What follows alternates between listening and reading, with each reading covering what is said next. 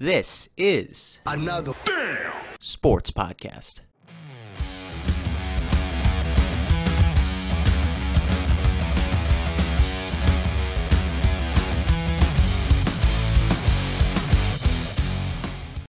Hello, everybody, and thank you for tuning in to another damn sports podcast. I am Drew Torres here with Money Mike Gilcrest, sporting the hat of one of the teams participating in the college football playoff this New Year's Day. Money Mike, how you doing? I'm sure you're excited for this next game after we just watched the exciting and kind of puzzling ending to the Michigan versus Alabama first matchup.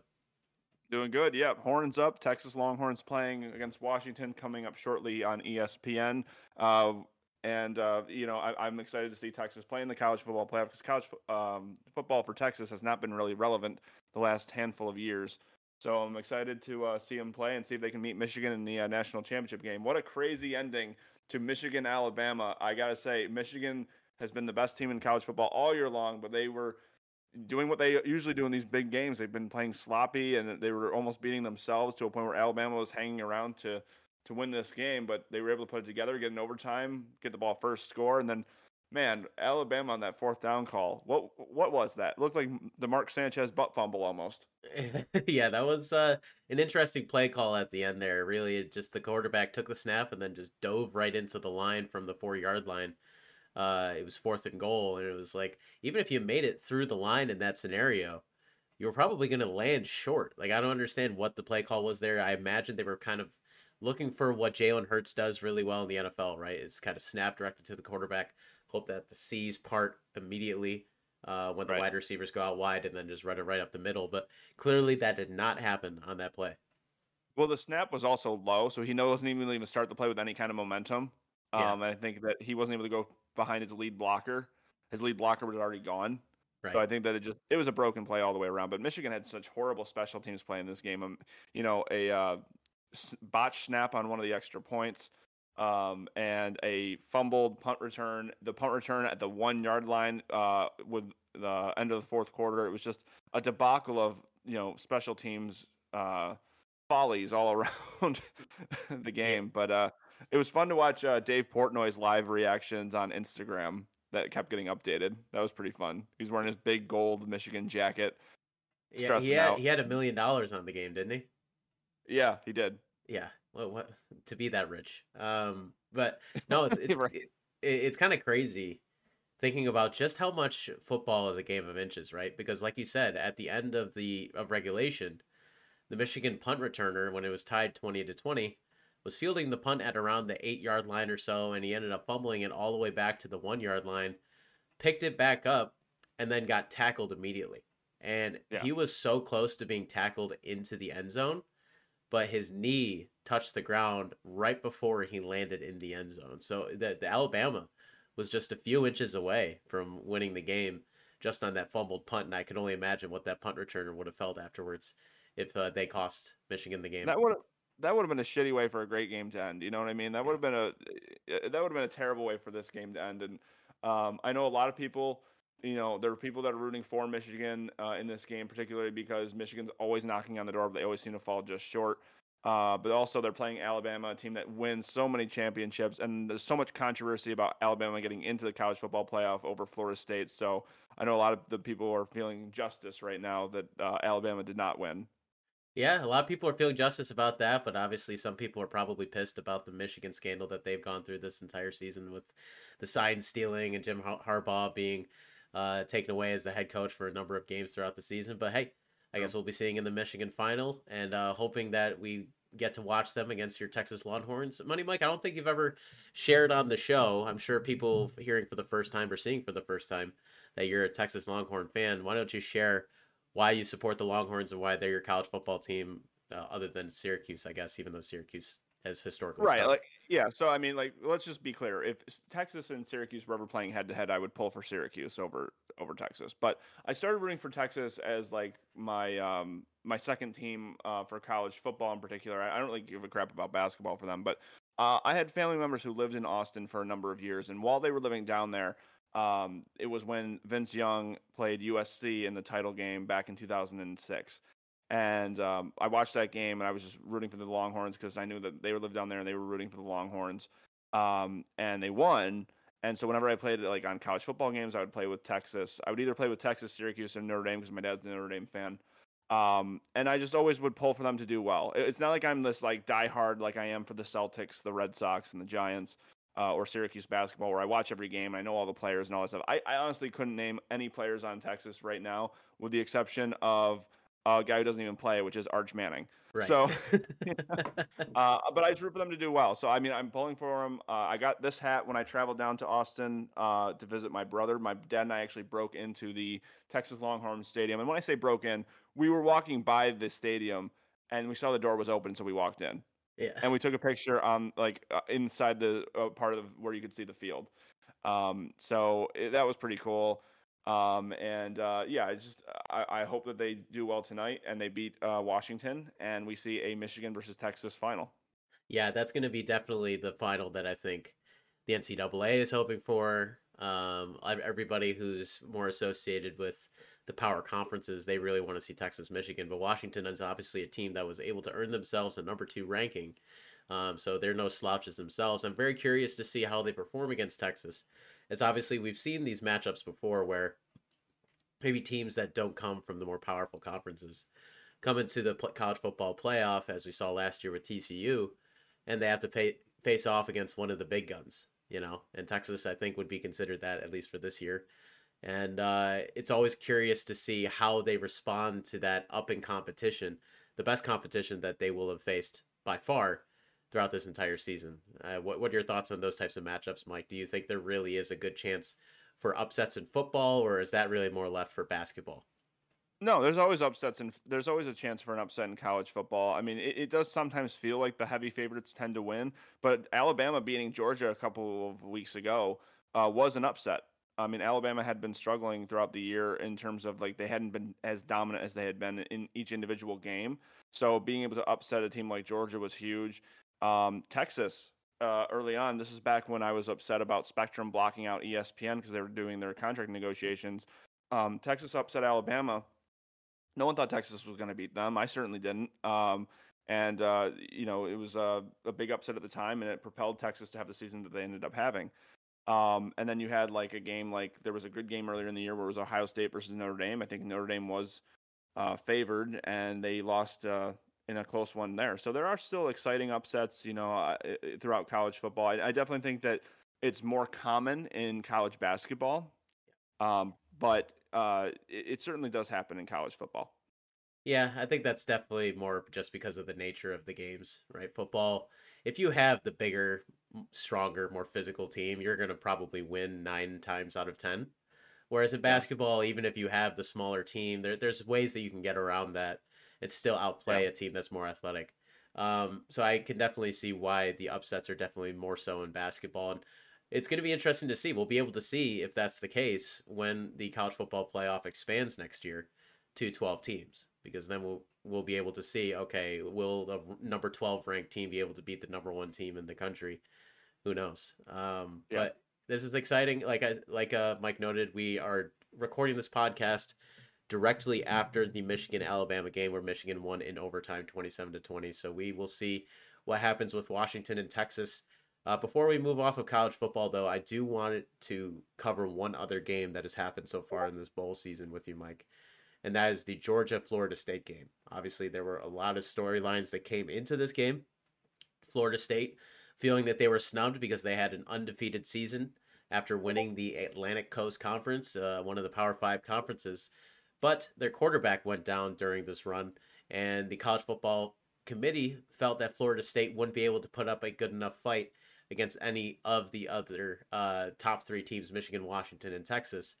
So they kept them out of the top four, and they placed them against Georgia in the Orange Bowl, which happened just on Saturday. And that ended up in a game sixty-three to three. Now, obviously, the storyline, when you just look at the score at face value, was that, okay, Florida State didn't belong, they're not that good, Georgia is just a, a different class compared. But Florida State also was without a double digits of their athletes because they all opted out of the game, whether that was because they wanted to say F you to the college football committee or whatever. Um, Florida State rolled out with probably the weakest roster that they had out there throughout the entire season, and Georgia just took advantage. So, Mike, what was what was your thoughts on this, the results, and all the storylines surrounding? Well, I, I mean, I gotta say, now, now that they've have um, such activity in the transfer portal, when um, teams don't make the college football playoff and players are looking to transfer schools, they don't really care about the bowl games, especially like the players that are going for the N F L draft, because they don't want to hurt their N F L chances. You know, these bowl games, uh, that they're not like the actual playoffs, are more of just like for people who may be on the bubble of getting drafted into the N F L, or like younger players on the team who need to get experience.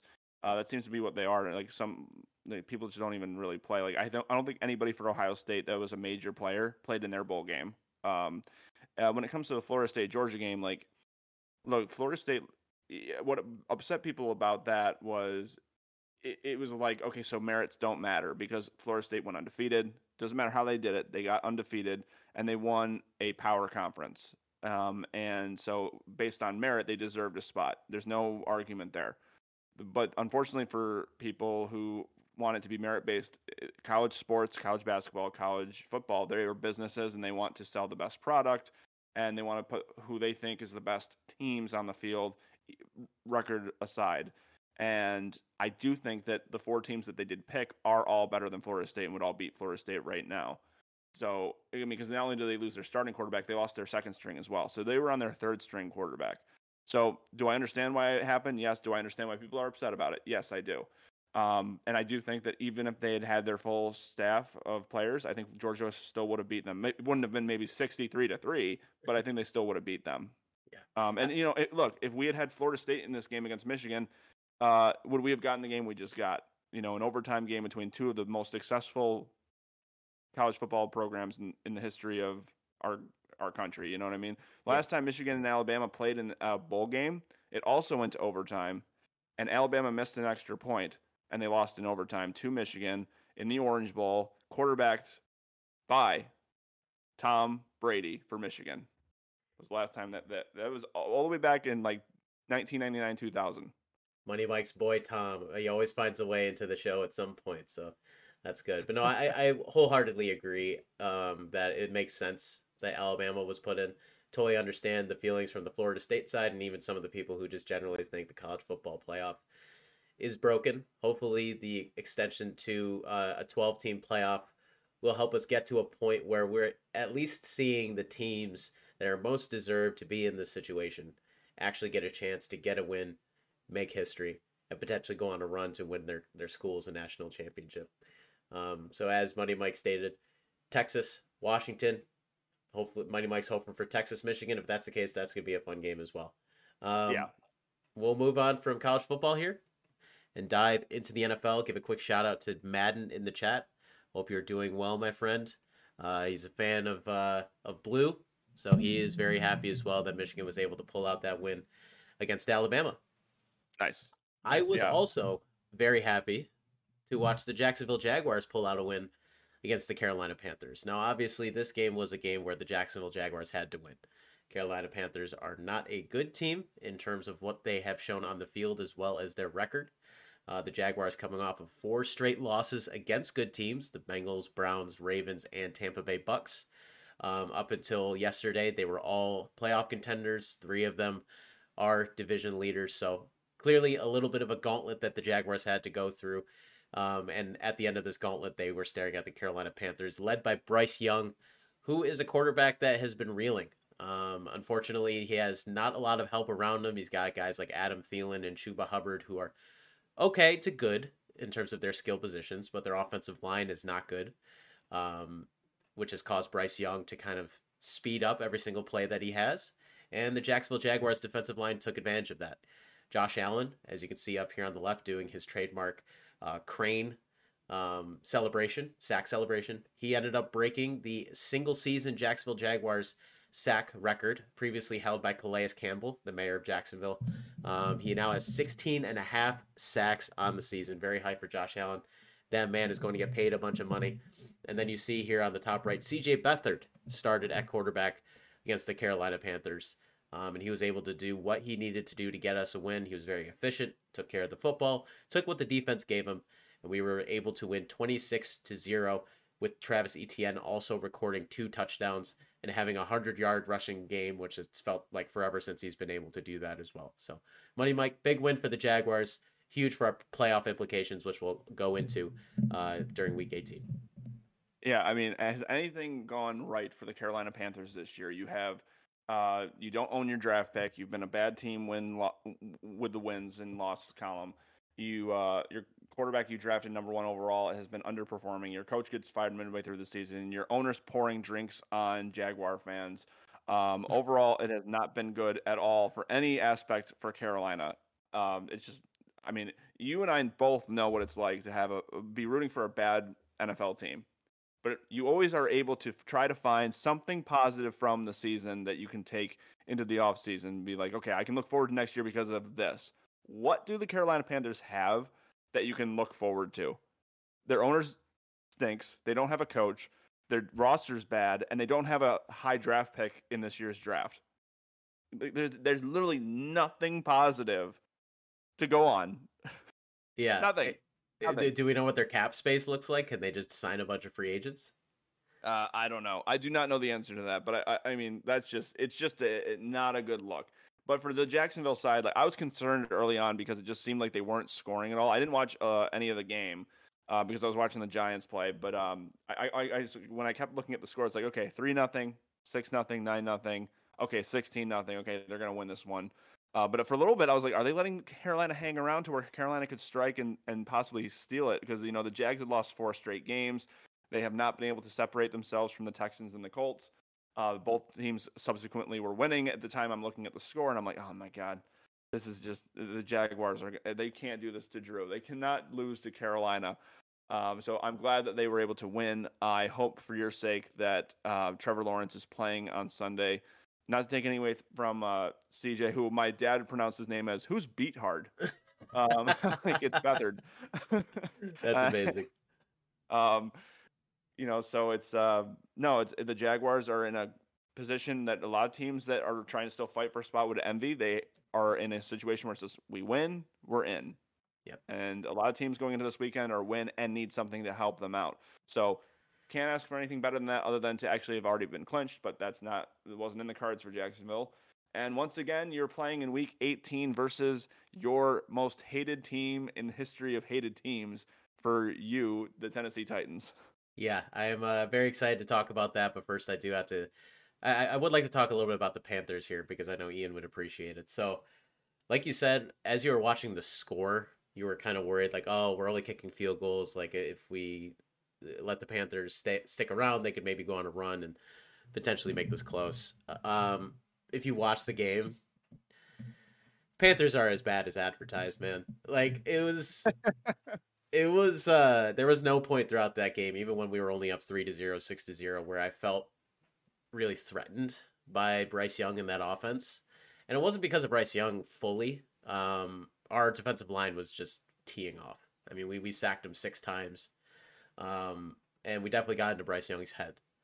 So he was missing some throws that, like, I was, as I was watching, I was like, thank God we're playing Bryce Young. Because if we were playing C J Stroud or anybody that that's actually like really good right now, like they would be making those throws and this game would took, look totally different. But the defense did its job. We knew coming into this game they needed to take it over, and they did. Uh, so clearly with the twenty-six to zero shutout, um, they did their job. So great, great to great, great to see that. Now, like you said, going into Tennessee, we're heading to Nashville this time, whereas last year we were in Jacksonville. We're in the clinching scenario. Um, like you said, you're ho- we're hoping that Trevor Lawrence can play. I think. Regardless, like you want your star franchise quarterback to play, right? This week, it was un- understandable that C J played against the Panthers because the Panthers aren't that good. You knew you could win with C J just kind of playing conservative game management. But now we got to go into Nashville. We got to beat the shit out of the Titans, and we have to claim that division for ourselves. There's a scenario where the Jaguars can win the wild card, right? If the Steelers lose and Denver loses, and uh, then we get the the number seven wild card spot. But I don't give a shit about that. I want to win the division. I don't want to give the division to the Texans or the Colts. All right, we are. I still whole, wholeheartedly believe we are the best team, and I think we can prove that by beating the Titans this weekend. And that will just be oh so sweet to beat them two years in a row to go back to back with division titles. Yeah, um, I hope so, because, I mean, we have spent, what, five years on this show now, and uh, so many times the Titans have broken your heart, and it's been the team that you just scowl at for right reason. I mean, you were there at a game in Nissan Stadium where the Titans just manhandled the Jags, but you were there last year when the Jags were able to Squeak overcome away. that. Yeah. Yeah. But their history in Tennessee is not very good. I mean, in the last nine games they played at Tennessee, they've lost eight of them. Yep. Uh, and the one that they didn't was the most recent one, which is okay. But you are going to be playing a Tennessee team that knows that they're out of it, but it could be Derrick Henry's last game ever as a Titan at Nissan Stadium. Could be Mike Vrabel's last season as their head coach. If the rumors are true that New England's going to try to recruit him, he might be tempted by that offer. So he could be, it could be his last game as the Titans head coach. Ryan Tannehill's going to be back at quarterback because Willis is probably not going to play. Um, I don't know how the significance of the injury he suffered um, in their game against Houston. Yeah. Um, so T- Tannehill's probably going to want to try to do something to maybe earn a job next year somewhere.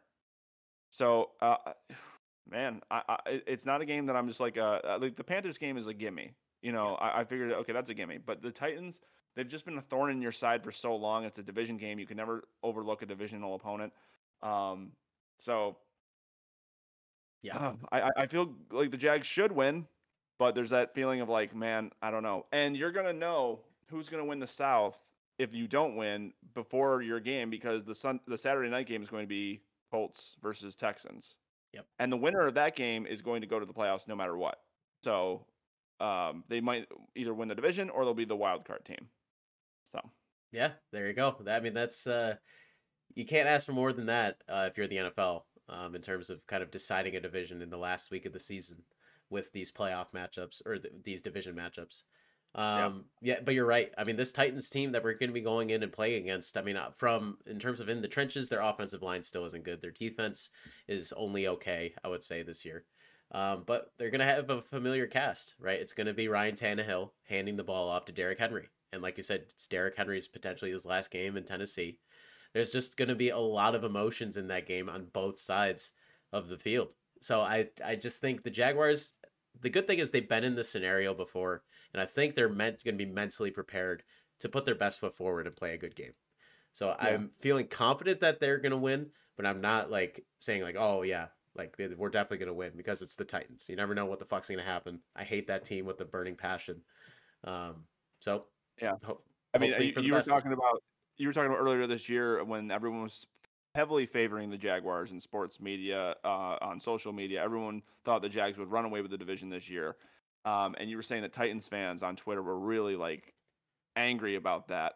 And so like, I, I, I just, I would hate to see the Titans fans have like a, a victory here where they can just like ruin Jaguars fans season. Like the opportunity to be like, we're not going to the playoffs, but we can ruin their we can ruin their year. And Mike Vrabel's going to try to capture that kind of a, a moment to get his team motivated. It's, it, you know, it kind of has that feeling of like Dan Campbell with the Lions last year, where Green Bay was on this run and all they had to do was win. And they were in the playoffs and the Lions went into Lambeau Field and won. The difference yeah. is this is at home. It's for Tennessee at, at home. So yeah, no, I, I, I it's exciting. It, it's exciting. And fortunately for the Jaguars, you know, they went on this losing streak when they started doing things that they aren't used to doing. They weren't used to playing on Sunday night, the Sunday night stage. They weren't used to playing on Monday Night Football. This is going to be at one o'clock on Sunday. Yes. Normal time. Even though the stakes are high, it's a normal day game stage.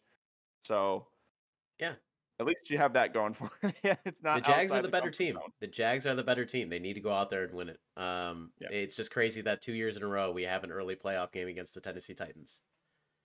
Yeah. And, and, and, and you know, it's, it, it, it the good thing is, Uh, I wouldn't say good, but I mean, uh, you can at least say to yourself, if we don't win this game, we don't deserve to be in the playoffs anyway. Yeah, exactly. You got, these are the teams you have to be, and these are the teams we have been beating all season. All every team that we've lost to this team this year has been good, right? The Texans, the Chiefs, the Ravens, the Browns, even the Bengals. So, like, I, these are the types of teams that I know the Jaguars can beat. Um, so, hoping that they do that.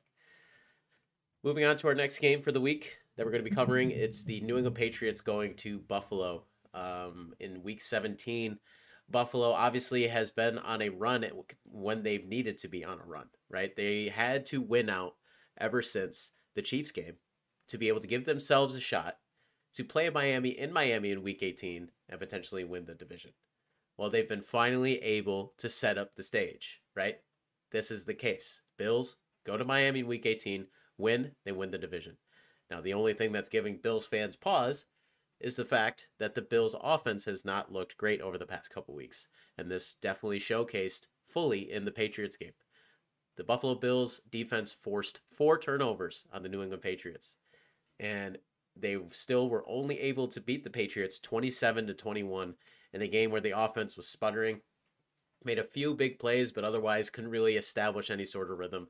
Now, I give the Patriots defense credit, definitely one of the best in the league, but this Buffalo Bills offense needs to figure it out if they're going to go into Miami and win next week, right, Mike? Absolutely. I mean, you you can say that it was a Bill Belichick defense that was going up against Josh Allen, but he's had very high levels of success against Bill Belichick's defenses, uh, notably that playoff game where Ryan, Ryan Fitzpatrick had his shirt off with all of uh, Bill's Mafia. Um, but the Bills are finding ways to win, which earlier in the season they were finding ways to lose. And that's kind of the difference that I'm seeing in this Bills team. They didn't, it was an ugly win, but it, it, the win was the win. And we had, I'm going to give you and I credit here. We brought up the fact that a few weeks ago, we looked at the two schedules between the Bills and the Dolphins and said, okay, well, they're two games behind Miami right now, but Miami has a really tough stretch, whereas the Bills have an easier stretch. Um, so if the Bills can get to week eighteen and being either tied or one game back, then they could win the division on the last game of the season. Um, and I was pretty confident that that was going to play out that way because I was like, there's no way that Miami's going to beat both Dallas and Baltimore. They just, they're not, Miami's not that good. Uh, they have had a very easy, cushy schedule, and they've taken advantage of it. Um, but when they've had to play the good teams, they've only beaten one, and the team that they beat was a team that is in the same boat as them. It's not ha- hasn't really beaten good teams this year, yeah. being Dallas. So well, other than I was, Detroit and, now, and right? They barely won that game. Yeah. so, so, um, you know, I, I'm very confident in the Buffalo Bills um, going to Miami and winning. Josh Allen is nine and two against the Miami Dolphins in his career, and one of those games was a game they completely blundered and gave up, which was the game last year. Um, in Miami, where Dorsey famously uh, destroyed everything in his uh, booth, including the camera that was on him. yeah, no, I mean, this is going to be a massive game for everybody involved, which is why it was placed in the Sunday Night Football slot. It's going to be the last game of the regular yeah. season. I mean, everybody. Oh, we all knew that would happen. Yeah, yeah, we exactly. all knew that was going to happen, and I, I, I, I love it because I, I think it's it's going to be it is the most interesting game of the entire weekend. Um. Uh, for like, if unless you're a fan of a particular team that needs to win, you know, on the last week of the season, but like it, for just generic fans whose teams are out of it, or if you're just a fan of football, it's by far the most interesting game with the two best teams. Uh, with, the, I mean, the stakes are higher for Buffalo than they are for Miami because Miami already clinched a playoff spot. If Miami loses, they're still in the playoffs. Whereas Buffalo, if they lose, they have a chance to still be in the playoffs, but more than likely they won't make the playoffs. Yeah, the reason that it, it it's uh, not looking great for them is because the Steelers are playing the Ravens on Saturday afternoon, four thirty. Um, and yep. the Ravens obviously are going to be resting some guys. They locked in the number one seed with that decimation of the Miami Dolphins, fifty-six to nineteen. Lamar Jackson locking his M V P uh, campaign, I think. I'm guessing everybody is kind of just assuming that Lamar is the M V P for this season. Um, so they're going to be facing Tyler Huntley. Um, and some of the other backups for the Baltimore Ravens, which bodes well for Steelers fans. It does not bode well for Buffalo fans as well as Jacksonville fans because they need the Steelers to lose if they yeah. are to get a wild card after losing in Week eighteen. Well, you know, it's, it, what's funny is that um, if I'm the Ravens, I uh, it's a tough decision to make. And the reason I say that is because, like, look, you look at it and you go, okay, the Steelers are a very physical team. Um, we've already lost to them once this year. I don't want to risk losing anybody else to injury because obviously Baltimore's been uh, plagued with injuries all year long. You don't want to lose anybody else, right? But there you run the risk of your players can get cold. And it's one of those situations where it's like, if you show mercy to this team and let them get in, what if you play them? They're going to be the lowest seed. So if they win their first playoff game, they're who you're going to play in your first game. Yeah. And it's like, Do you want does John does John Harbaugh want to risk having to play a Mike Tomlin team that knows his team well that could go into his house and upset them? So it's like, do you or do you want to you know play your guys and just make sure they don't they don't go in? I, if I were the Ravens, because it, it's like, okay, you, you're you could either help the Steelers get in by just resting your guys and they're going to go all out, or you're kind of like clearing the path to give an opportunity for Buffalo to make it in, and it's like, who's more dangerous, Buffalo or Pittsburgh? You know, but you yeah. can control Pittsburgh's fate if you go all out. But I don't know. I think it's from the tough. Ravens' perspective, they're confident that they could still beat the Steelers with Huntley. I really think that, that because their team is that good, they probably do still yeah. think that. It just depends on how many guys they're planning on sitting. Like, is it just Lamar? Is it going to be uh, like half of the starting defense? Um, I'm curious to see how that works out, and I think that's why the N F L has made that game the first game of the week to kind of kick us off with some really interesting playoff conversations. Yeah. So let me just run down here the uh, clinching scenarios that are in the A F C side of things. So as it stands right now, the Ravens are locked in as the one seed, as we talked about. The number two seed will either be the winner of the Bills and Dolphins, no matter what happens in Kansas City's game, because Kansas City, uh, if the Dolphins win, will have one more win than Kansas City. Um, and if the Bills win, they have the head-to-head tiebreaker. So no matter who wins the Bills-Dolphins game, will be the two seed. Um, the Chiefs are locked in at three. The winner of the South will be the four seed. Um, so it's either going to be the Jags, the Texans, or the Colts. The and they will have to play the Cleveland Browns no matter what. Cleveland is locked in at the five seed, so you're going to play January Joe in your first playoff game if the Jags win the division. And then the six and seven seed could be a combination of the Bills, the Dolphins, the Colts, Texans, Jaguars, or Steelers. Um, the Bills, all they have to do is win, and they're they win the division, but they can get in if they lose, if the Steelers also lose, and that would put the Bills at the seven seed. The Dolphins are already clinched. If they win, they're the two seed. If they lose, they're the six seed. The Colts, uh, if they win, they will be at least the wild card at the fifth seed, um, but they will win the division if the Jags lose. Same exact scenario for the Houston Texans. Pittsburgh, if they win and the Bills lose or the Jaguars lose, the Steelers get in. Hmm. So it's a very weird scenario for Pittsburgh. I don't know why the Jags losing really does anything for them, but um, because what what would Pittsburgh's record be if they win? And the Jags lose. Okay. Yeah. So that's I, you know, yeah. Yeah. Because I, well, I did the playoff scenario where the Jags. Um. Yeah. Because because the thing with the Jags is if they win, they're ten and seven. Also, so but they would win the division. Yeah. So even if they were ten and seven, and the and the Steelers were ten and seven, even though they have the head to head. Yeah. Like it. it that's yeah. why we need the so, Steelers to lose, because if they win and we lose, then they would have one extra. Win. And yeah. I didn't go into all the different scenarios of uh, about ties. It was only really most relevant for the Jaguars. So the Jags win, they win the division. I was like, I was trying to figure out how do the Jags get in if they lose, because it's very difficult. But the way they get in if they lose is they have to tie their game. They so they actually they really if they lose. They well, well no, if they lose, if they lose, then Steelers need to lose and Denver needs to lose. Though those are the two teams. I saw it the other day. For some reason, Denver has the tiebreaker over us. So if they lose two and the Steelers lose, then we would get the seventh seed. But wouldn't oh because oh because the if you lose, then the Colts winner will be the Colts Texans game winner will win the division. That would be the yeah. Bills would be the sixth seed, and then you'd be the seventh. Okay, exactly.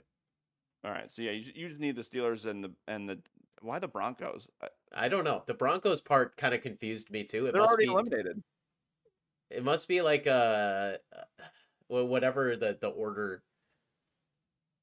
Maybe division record, because we would be four and two into the division, and so would they, or they would yeah, be five and one. This, maybe if I if I click on this uh, playoff machine here, right, and let's say, yeah. you know, so let's say the uh, Jaguars just... lose to the Titans and the Broncos beat the Raiders, because the Broncos are eight and eight right now, right? Oh yeah, yeah, yeah. For some reason. If you have the Broncos winning, Pittsburgh gets in, not you. But if you click the Raiders, you guys are in. Yeah. Weird. That's so weird. yeah. It would, I'm sure there's like some weird tiebreaker thing. I'm sure I can dive into the details after the podcast. But that's that's the stage for the A F C. I mean, it, it's an exciting one. I wonder if Kansas City is going to sit some guys this week. I imagine they will, because, I mean, they're locked into the three seed. There's nothing they yeah, can do. They- They can't lose ground, but they can't um, because they beat you guys head to head. So they can't lose ground, um, and they can't gain any ground. Yeah, so. so might as well sit some guys. They basically get themselves a bye too. Yeah, no, it makes sense. I mean, I, if I'm the Chiefs, I'm going to play because um, they haven't really had a lot of momentum. You got to maybe try to find it. Yeah, that's true. That's also true as well. Um, yeah, I'm curious to yeah. see what happens there. But good for Cleveland, man. How how about that story, Joe Flacco? Um, I'm curious to see how they play. kind of like with the 49ers, how they play if they get down early, right? Yeah. Because they, they've they, throughout this winning streak, they've been able to just kind of put their foot on the throats of their competition right away. Yeah. And that's allowed Joe Flacco to play free. He hasn't really had to do too much. Um, he's done a ton, but he it's he hasn't really had the pressure with his back against the wall as much. So I'm curious to see, like, if if uh, even if Cleveland beats Jacksonville, which I would pick them to win today, after that, if they end up falling behind, how they would respond. Yeah, uh, and Joe Flacco is playing as, as well as the peak of his career when he took the Ravens on a Super Bowl run. Um, so it's it, it, it's fun to see that, you know, Cleveland paid all this money to Deshaun Watson, who everybody in the world that watches football seems to hate for good reason. Um, and Joe Flacco comes in and is, is just a much better player, and he was playing in the backyard with his kids just weeks ago. Uh, it's insane. It's a great story. And yeah, I agree with you. I, I feel like Cleveland would go into either Indianapolis, uh, Houston, or Jacksonville and beat whoever uh, it is as it stands right now. Um, depending on how much momentum the Jags get if they win and how Trevor's feeling, that could also that could always change. Uh, but I do I, I do think it's funny that the Jags have been so hyped this year that um, despite uh, how much hype there has been around them, they're still probably going to get the most irrelevant time slot for their playoff game. Oh, yeah. If we're, we're getting that their, first first time slot, the Saturday, Saturday the Saturday yeah. four o'clock game. That's always like reserved for the A F C South, typically, unless there's some exciting matchup, which there was last year. But this year, yeah, it's going to be j- the winner of the A F C South versus Cleveland is going to start off wild card weekend. Um, but uh, yeah. D- Mad makes a funny comment in here. He says K C has been sitting all their wide receivers all season, right? Basically can't find them. They can't find where are they. Yeah, yeah, that that drama's still continuing with M B S and Travis Kelce and everybody having drops. So curious to see if Kansas City is able to turn it around. But Money Mike, let's dive into the N F C side. Uh, San Francisco, yeah. They also locked in their number one seed this past weekend with defeating the Commanders, yep. um, as well as having Philadelphia lose to the Arizona Cardinals, who are now considered the five seed, with Dallas uh, steering the ship for the N F C East title. All they have to do is defeat the Commanders this week, and they will be the N F C East champions. Money Mike, how do you think this N F C uh, side is turning out, and what are your predictions on who is going to fall where? Yeah, so with San Francisco locking up the one seed, the road will go to San Francisco for the N F C championship. I expect San Francisco to be in the N F C championship game. Uh, I expect them to be in the Super Bowl, to be quite honest. But um, Dallas really getting a lucky break against Detroit, where Detroit uh, was going to go for two. They had a uh, you know lineman come out to be a, the secret receiver, and uh, he caught the ball. It looked like it was going to be a walk-off win for the Lions, and then they said he uh, never reported to the official, officials, and it looked like he tried to report. The ref ran away from him. I don't know what happened. It seemed like the Lions were trying not to be too obvious about it because they wanted to trick the. It's a trick play. They're trying to trick the Cowboys, but what they ended up doing was tricking the officials, and the officials. I, I don't know if it was the right call or not. I don't think it was. I know Philadelphia fans right now feel like it wasn't, and I know Detroit fans feel like it wasn't because Detroit was trying to fight to be the two seed. So at least if they could play a playoff game, it would every game would either be in Detroit with the exception of the N F C Championship. Um, so it was just a lot of controversy. You know, Dallas had uh, Jimmy Johnson honored at halftime to be put in the Cowboys Ring of Honor.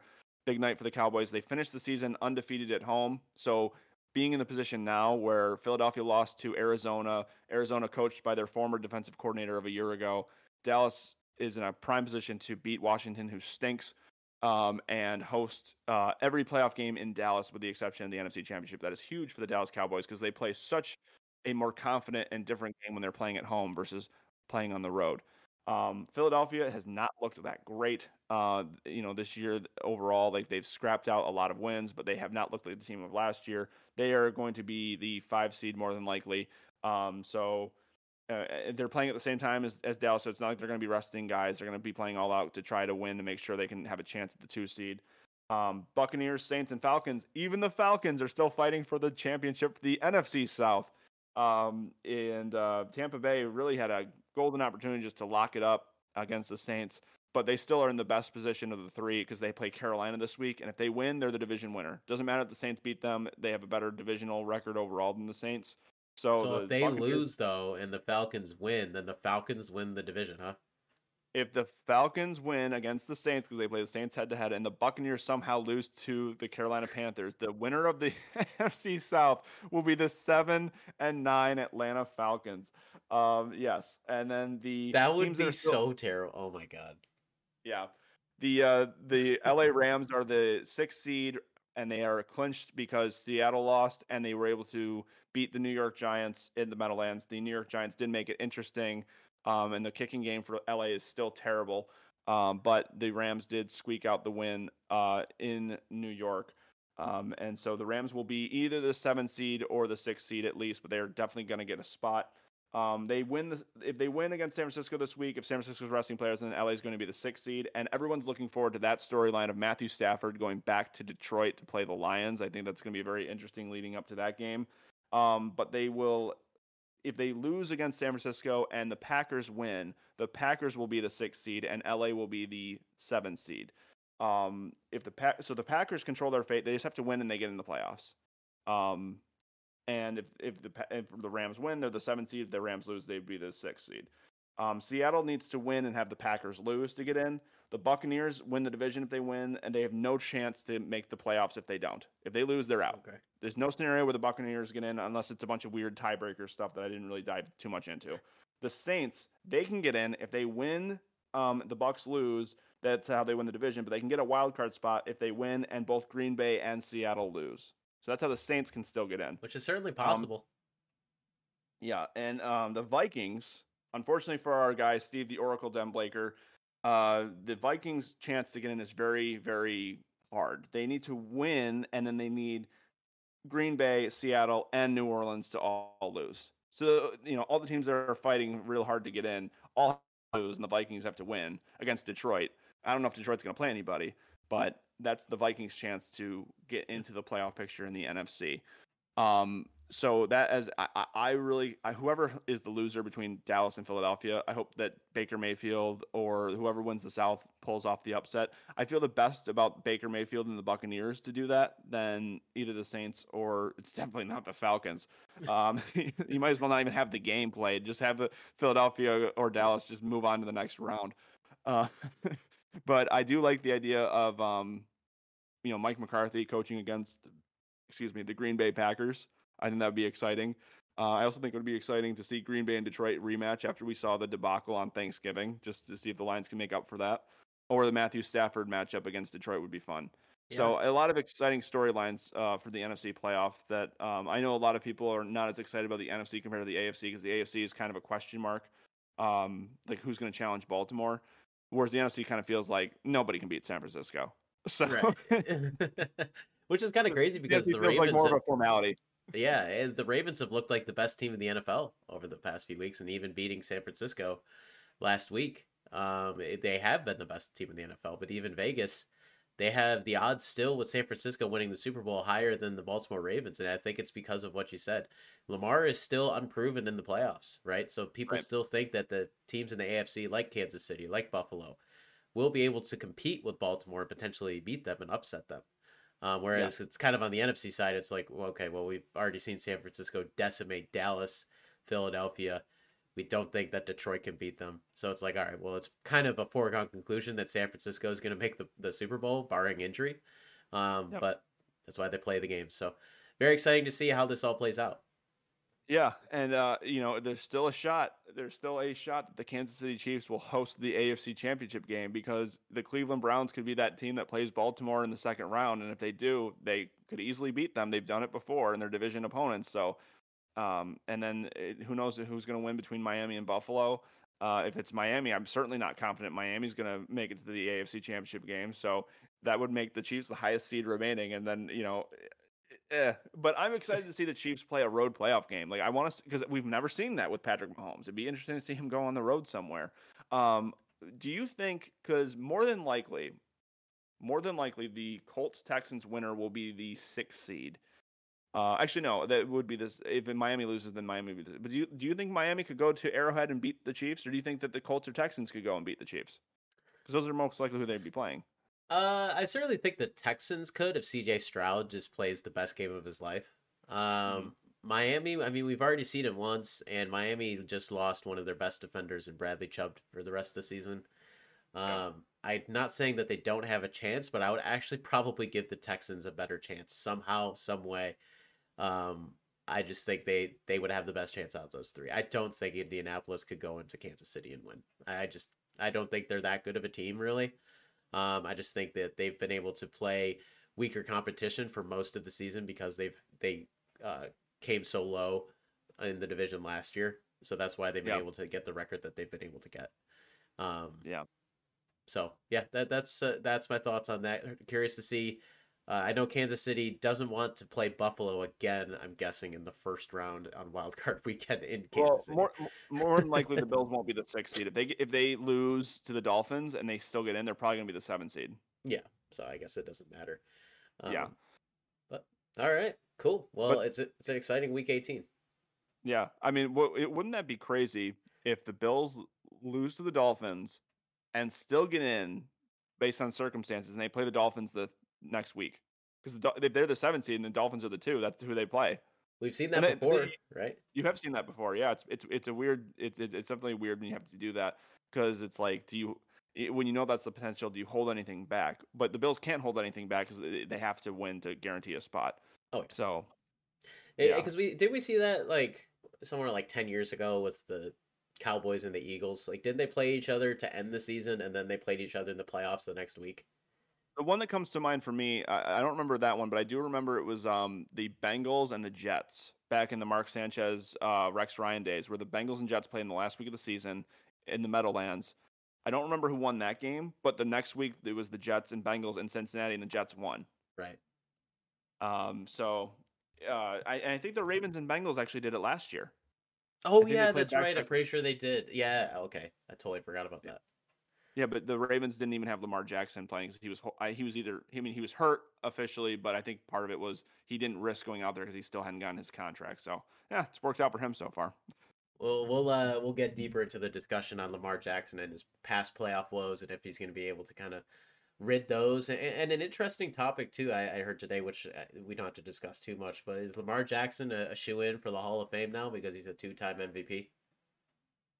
Um, yeah, I, I would think so. I think he's yeah. going to be a Hall of Fame quarterback. Uh, given the rest of what you know, there's so much left to be played in his career. He's a young guy. I mean, hey, would we have said Russell Wilson was a sure ballot Hall of Famer his first five years in the league, five, six years, we've been like, oh, of course Russell Wilson's going to be a, a Hall of Famer. Now, is he? I don't know. I guess we will see. But uh, we'll move on here to update you all on our picks. As you can see, Money Mike is leading thirty-nine to thirty-eight. You know, he we, we picked the same with the Jags, Bills, and Giants game. So I gave Money Mike the opportunity to pick the get the random game of the week, and then he also was able to pick the team that he wanted, so he picked the Packers. So I was stuck well, with the Vikings starting Jaron Hall at quarterback. It, like, like what, I was set up for failure here, Mike. Well, first of all, if you notice, everybody was picking Minnesota to win that game between Minnesota and Green Bay. Everybody was. They were heavily favored, so I took a more of a risk. Um, and the Packers just happened to back my Fair. my pick by being dominant. So, sorry. Fair. Uh, but but I've been all... horrible this year. I've been horrible this year with the lock picks. I mean, I thought that I was being so smart and so clever by saving Philadelphia for the, the Week seventeen game against the Cardinals, and sure enough, the Eagles screw me once again. You know, it's it's fitting that this image has a Eagles logo of red X through my face wearing a Giants hat. Like, you know, the Eagles always screw me in some kind of way. It never ends. The misery never relating ends. to I the Philadelphia Eagles. Eagles. So Money Mike loses another life. He has now lost six lives. Yeah, the... I can't catch you in that race. I cannot. It's impossible. Even if you lose your lock pick this week, I can't catch you. Money Mike has lost six lives in the eliminator. So, like you said, he can't catch me. So I'm victorious with only four lives lost. It doesn't matter who I pick. We'll still pick this week just to make it yeah. fun. But uh, yep. uh, I will yell victory as Johnny Drama does uh, to that. All right, so let's make our picks for Week eighteen of the N F L season, the last regular season picks that we will be making for this season. We are going to also include our playoff picks in this, so the uh, the, the numbers will not be finalized after this week. I, we had we didn't talk about this, but I was thinking that'd be cool to do that. I don't know. What? Uh, counting playoffs, too, in, in the in Oh, the yeah, yeah, yeah, of okay, course. Cool. Yeah, right. yeah, of course, of course. All right, sounds good. So, uh, Money Mike, we'll start with our first game here. And we are going to start with the Jacksonville Jaguars at the Tennessee Titans. We talked about the fact that this is at one o'clock on Sunday. Jaguars clinch the division with a win. Who do you got? Oh, it's tough. I've said it was tough when we were talking about it before, but I am, I'm, oh, man. You know what? I have been very bad this year at picking Jaguar games. Very you bad. You picked right last week. I did. Oh, my God. I have an eerie feeling, Drew. I'm sorry. I'm going to pick the Tennessee Titans, and I hope I'm wrong. But I have a feeling. I have a feeling. A bad feeling. I can't believe this. I have seen so many F the Titans tweets from you over the years that I just, I feel like this is leading towards the Titans screwing you once again. I just, I don't want it to happen. I'm not rooting for that to happen. I'm just saying I have a feeling. It's kind of like that feeling I had about the the Pistons and the Celtics game, which I was right about the fact that I had a right to be nervous about it because the Pistons gave the Celtics all they could, but they and they didn't win. So maybe that's going to be the same thing. This will be a very stressful game for you and the Jags will win, but I'm going to officially pick the Titans, hoping that I'm wrong. Well, I can assure you that this game is going to be stressful. Uh, because like you said, I hate the Titans. Every single time they do one good thing, I'm going to be pissed. I'm going to say, fuck you. And I'm going to be angry. And it's not going to be a fun game to watch, but the Jaguars need to win this game, man. And I think they will. This Titans team is just not as good as this Jaguars team. I, I will say that a million times out of a million, that the Jaguars should win this game. Will they? We shall see. But Money Mike, I think you're kind of projecting some of your feelings about the Eagles towards the Giants. You're like, oh, the Titans are the are to the Jags as the Eagles are to the Giants. So you're just having those same feelings. I think I, that's that's what I'm getting from you. Yeah, it it I'm transferring that. And I I know what it's like to be tormented by another team. I know what it's like. Yeah. And I I you know you're going to their building. They want to say fuck you. You know you're not gonna. We can't get in, so you're not going either. Uh, and they have the coach to kind of inspire that messaging.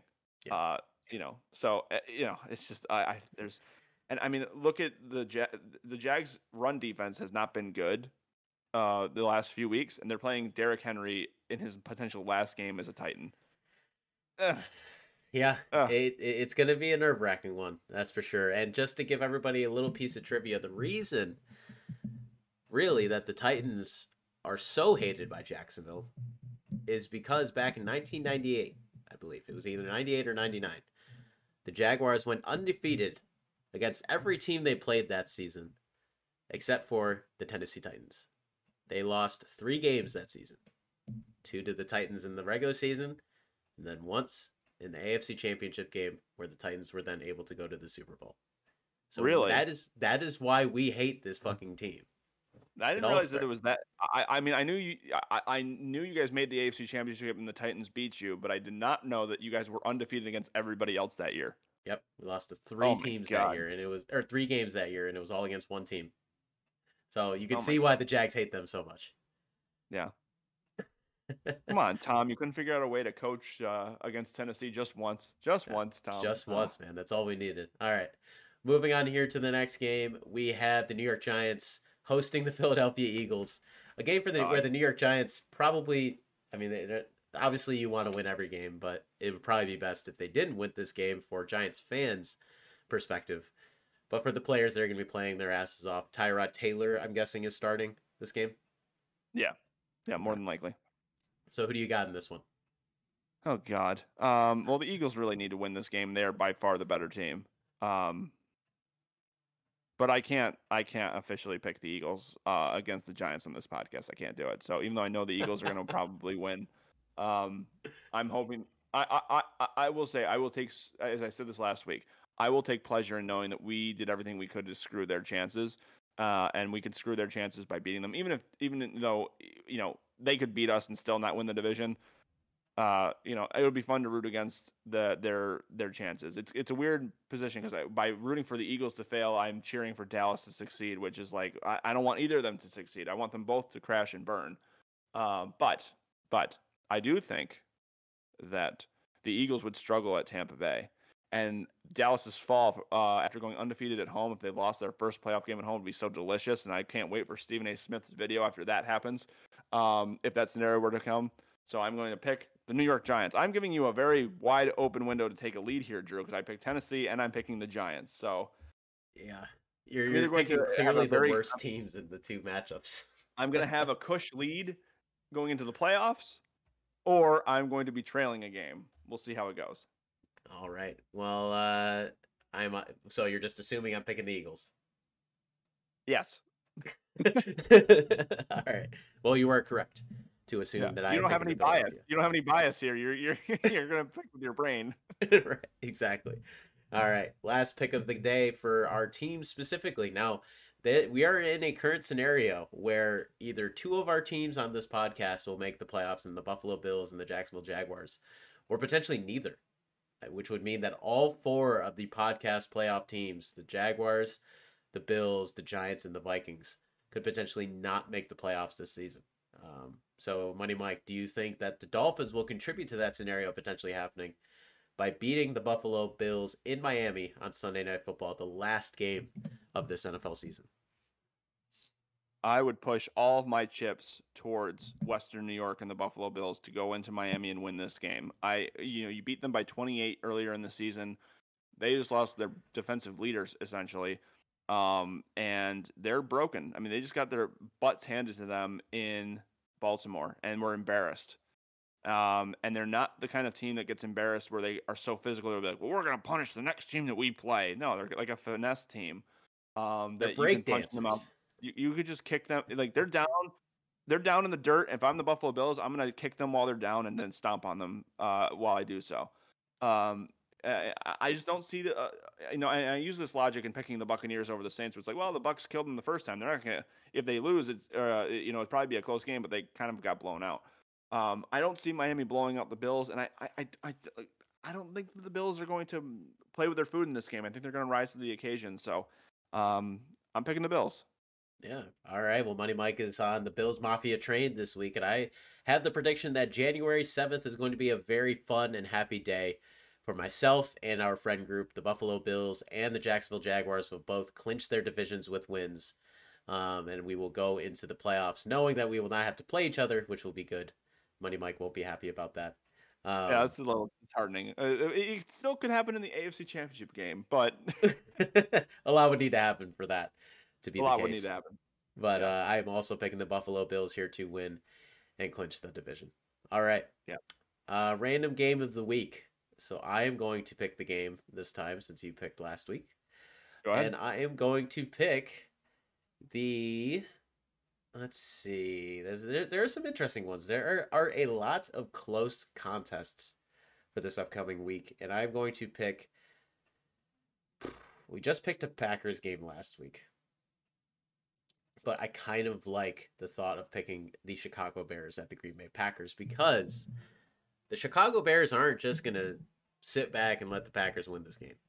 Uh, Justin Fields, as long as he's playing, is playing to convince Chicago, the franchise, the team, the players, Matt Eberflus, their G M, Ryan Poles, that he is the guy for them in the future. And he played last week like he was that guy, uh, them decimating the Atlanta Falcons by double digits. Um, so, Money Mike, I'm going to pick first here, this Bears at Packers, and I'm going to pick the Chicago Bears.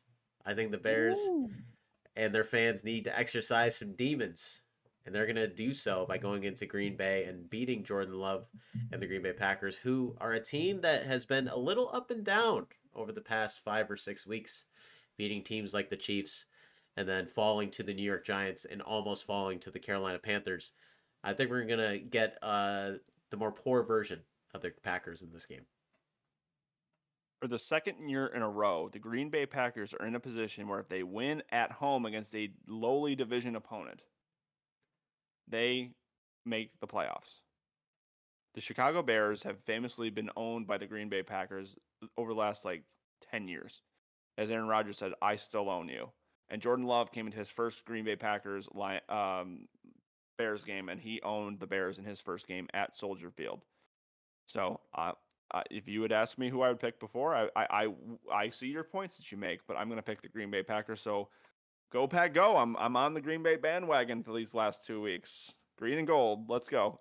Oh man, yeah, and, and the Bears defense much better than that first matchup. I will say they have been playing very well since they traded for Sweat. And I will say, you know, if you know I get the Titans game wrong, which I hope I do, and if the Giants lose to the Eagles as I expect, but I get this game right, we're going to be even going into the playoffs. So there you go. I yeah. opened it up for you. Um, there you go. All righty, Money Mike, who is your lock for this week? I know the competition is over, but people would love to get your advice if they're still alive in their survivor pool. Who are they going to wager their entire uh, victory on in week eighteen? All right, so I have gotten six wrong here. I have not been someone that you want to listen to and then be like, oh, yeah, Money Mike said it, so we got to put all of our chips in here. Uh, there's a team that I have not picked yet, and I would have picked them, but I am trying to be a good friend to my Bills Mafia friends because I have not picked the Bills all season in the lock pick, surprisingly. Looking back, I have not picked them once. Wow. And I am very confident they're going to beat the Miami Dolphins, and I was like, I will sh- put my money where my mouth is and say I'm picking the Bills. But because I do not want to jinx the Bills, because despite my reputation, I do want my friends' teams to succeed in most cases, unless they're Eagles fans or Cowboys fans. Uh, I'm not going to jinx the Bills by picking them. I'm going to pick a team that has beaten the other opponent, I think, fifteen straight times. I'm picking the New England Patriots to win against the Jets. I have not picked the Patriots all season long. I'm going to take this opportunity to pick them and say, you know what, they're going to win their last game of the season. It could be Bill Belichick's last game as their head coach at home against a team that they have owned over the last ten years, um, if not longer. Um, the New England Patriots will beat the New York Jets on Sunday, January seventh at one o'clock Eastern time. All right. That's an interesting pick, but a fair one. Like you said, they have owned the Jets for a long time. Totally understand that pick. I'm going to make it interesting and not pick the Patriots. I'm going to pick the Tampa Bay Buccaneers because I have not picked them yet, actually. Were you um, going to pick the Patriots? Yeah, no, I was thinking about it because I knew about that that streak. Um, but no, I'm picking the Bucs here. That that makes it three out of the last four weeks I have picked the team that the Panthers are playing. Um, but, but I just think the Bucs are just head to toe the better team compared to this Panthers team. I think the Panthers are going to play better than they did last week against Jacksonville, but Tampa Tampa is going to take this win. All right. So those are our picks for Week eighteen, the last regular season picks for Another Damn Sports podcast in this season. Uh, let's move on from N F L and talk a little basketball. Mike, how are the Celtics doing? Well, so the Celtics is before we did this uh, last show, I knew that the Celtics were playing the Pistons, who at the time were had lost twenty-seven games in a row, and I was like, I just have this eerie feeling about this game because we're playing a team that is desperate for a win, and you know who wants to be the team that you know, breaks their losing streak. And the, they were up nineteen at halftime, and I was, like, shaken. I was like, you got to be kidding me. We're gonna. This is such an embarrassment. But the Celtics came back in the third quarter. Then it was back and forth in the fourth. It went to overtime. Celtics won in overtime, got their first overtime win of the season. The Celtics, to that point, had lost every game in overtime. They were oh and three. Um, so they won at home against the Pistons, and then they had uh, one more home game to close out two thousand twenty-three that they were able to win, um, and again, and that was against your Toronto Raptors.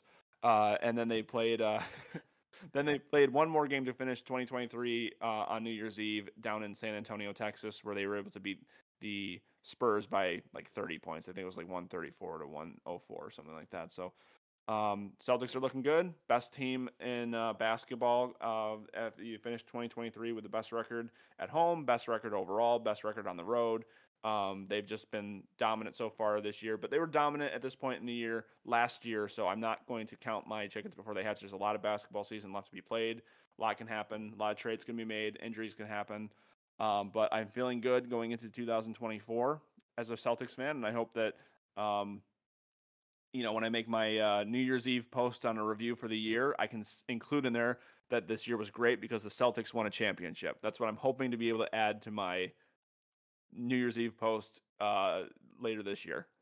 All right. Well, g- good to hear that the Celtics are continuing their winning ways, albeit a little ugly, but hey, a win's a win, especially in the long N B A regular season. Um, yeah. So good for them.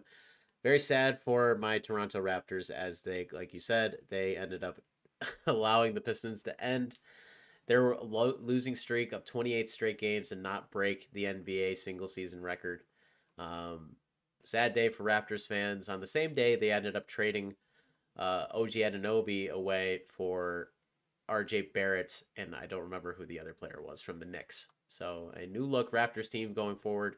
Seems like they're trying to just get something going and potentially sneak themselves into maybe a play-in tournament spot. But we will see there. Syracuse basketball. Uh, we were all watching. Well, you weren't watching because you had to work. But the Syracuse versus Pittsburgh matchup this past Saturday, a big one in our social circle, as we have a friend who went to the University of Pittsburgh, um, Chris.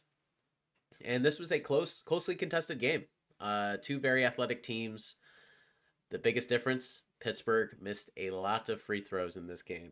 Uh, Syracuse ended up winning the game eighty-one to seventy-three, and I can assure you that Pittsburgh missed at least eight free throws in this game because they were missing a lot of them. Um, the Syracuse basketball team is a very different look from any Syracuse basketball team we have seen in a long time. Very athletic, uh, a lot of slashers, a lot of guys who can make athletic and big plays. Not the greatest shooting team, but they can hit threes when they need to. Um, and they did just enough to beat Pittsburgh here in this matchup, Mike.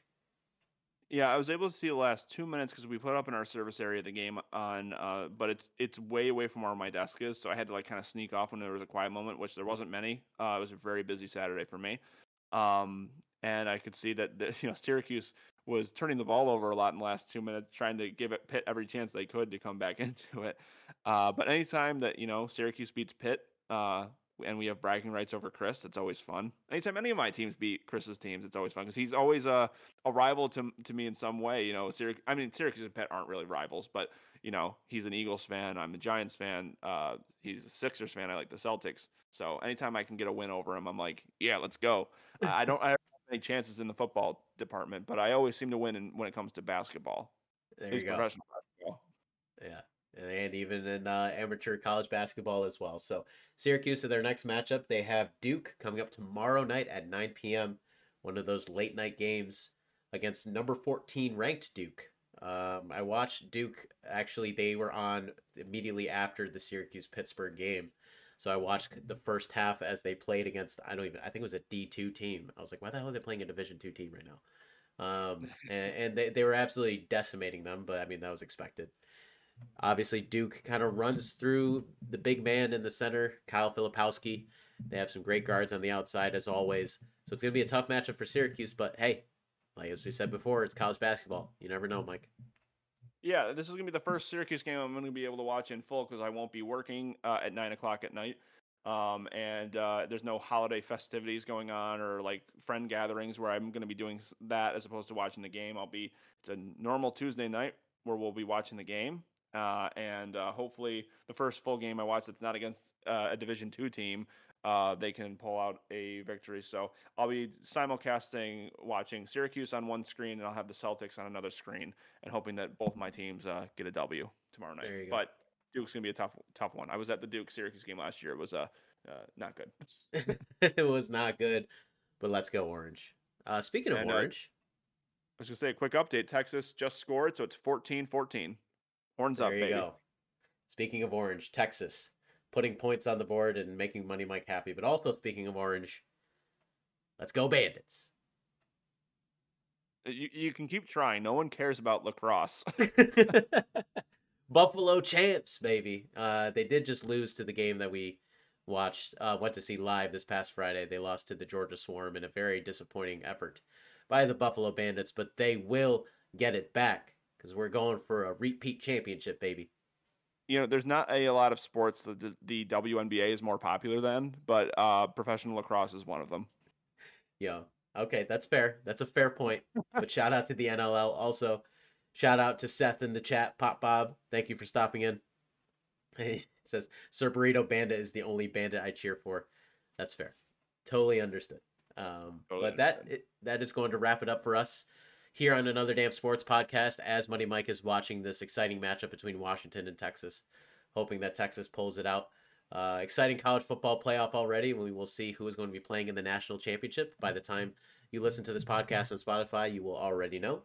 Um, very exciting to be able to yeah. go into week eighteen as well and see all of these huge matchups uh, to get into the playoffs for the Jags, for the Bills, the Dolphins.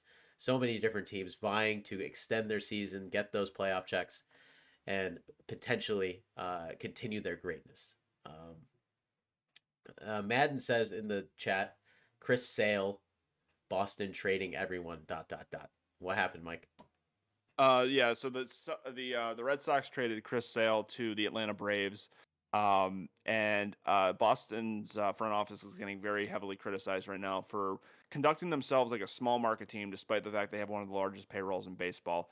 Uh, I really don't know what they're doing, to be honest with you. I, I, I don't know if they're looking at the situation that, with their current roster and what's available out there and thinking, we're we're not really going to be competitive this year, so let's just make some small moves for now to build for uh, to be the base of a future. I, don't, I, I really don't know. Um, no, there have been no big splashes of moves in terms of somebody that we've brought in. Um, Chris Sale, look, he, I mean, he's uh, he was great in twenty eighteen, the year that we won the World Series, when we had the best uh, team in baseball by far in the regular season. We dominated the regular season. We dominated the playoffs. He was fantastic. But since then, he's been very injury prone. Um, and even when he has played, he hasn't played great. So I was not crying over losing Chris Sale. I'm like, all right, next. Yeah, I can already, I can see the dejected look on your face as well as the dejected tone in your voice. So it, it's yeah, very clear I, that the, there's not much to look up to when it comes to the Red Sox coming into this next season. No, I yeah, and he literally came in um one year. I think it was not this past. It was it wasn't this year. It was uh, the season before that. He was on injured reserve for months. He comes back, and in the first inning of a game at Yankee Stadium, a pitch gets hit right back to him, and it like hits his finger and like pulls it and breaks his finger, and he was out for the rest of the year at that point. It's like, oh, that's just the worst luck you could ever imagine in terms of injuries. My gosh. But I will compliment Chris Sale. He was great for us in twenty eighteen. He did his part. He was brought in to help us win a World Series, and he accomplished that. And he inspires people who look like me that you can be a professional athlete, because he's as skinny as me, if not skinnier, and he is a professional athlete. So you can be a skinny beanpole and still make a professional spot in the Major League Baseball as a pitcher if you look like me, a tall beanpole, pasty white guy, because Chris Sale inspired and carries the flag for those of us in that camp. So thank you, Chris Sale. Why didn't you get inspired and make the M L B, Mike? Because by the time I was inspired, it was too late. There you go. If Money Mike just tried a little harder at a younger age, he would be an M L B All-Star. You know, I would have tried to play baseball, but all the really mean kids played baseball. So, you know. I, yeah. And there it is. Money Mike's uh, childhood trauma coming up a little bit on this podcast. That, that's what you listen and watch for, folks. Well, thank you so much to everyone for listening and watching another Damn Sports podcast throughout this entire regular season. By the time we talk to you again, the regular season will be over. We will know exactly what the playoff picture looks like for the remainder of this N F L season, and uh, it's going to be exciting to talk about, Mike. Can't wait. Yeah, I, I'm I'm very excited, and I I, I I despite my you know quote unquote hate of the Bills on this podcast, I do hope that they win and make the playoffs, because it's so much more exciting when they're involved and relevant. Um, and I sincerely hope that I am wrong about my feeling about the Titans game, and I hope that the Jaguars win and get in, because it, it'll be so much more fun for the show to talk about, you know, the Jags playoff game and then the Bills playoff game. If we have to only talk about one or, oh, God forbid, none of them, it's more of like a, ugh, you know, like yeah. cool football playoffs, but there's not as much like build up and excitement as there, there would be otherwise. So, um, yeah, no, I'm I'm excited. I I, I love uh, playoff football. Um, the the one silver lining if your team isn't in the the playoffs is that you don't really have that stress throughout the week, and you don't have the stress on the weekends. It's just kind of like you can just watch and hope for competitive games. There you go. Yep. Well, what's good for the show is hopefully what will happen. Enjoy week eighteen of the N F L season, and take care.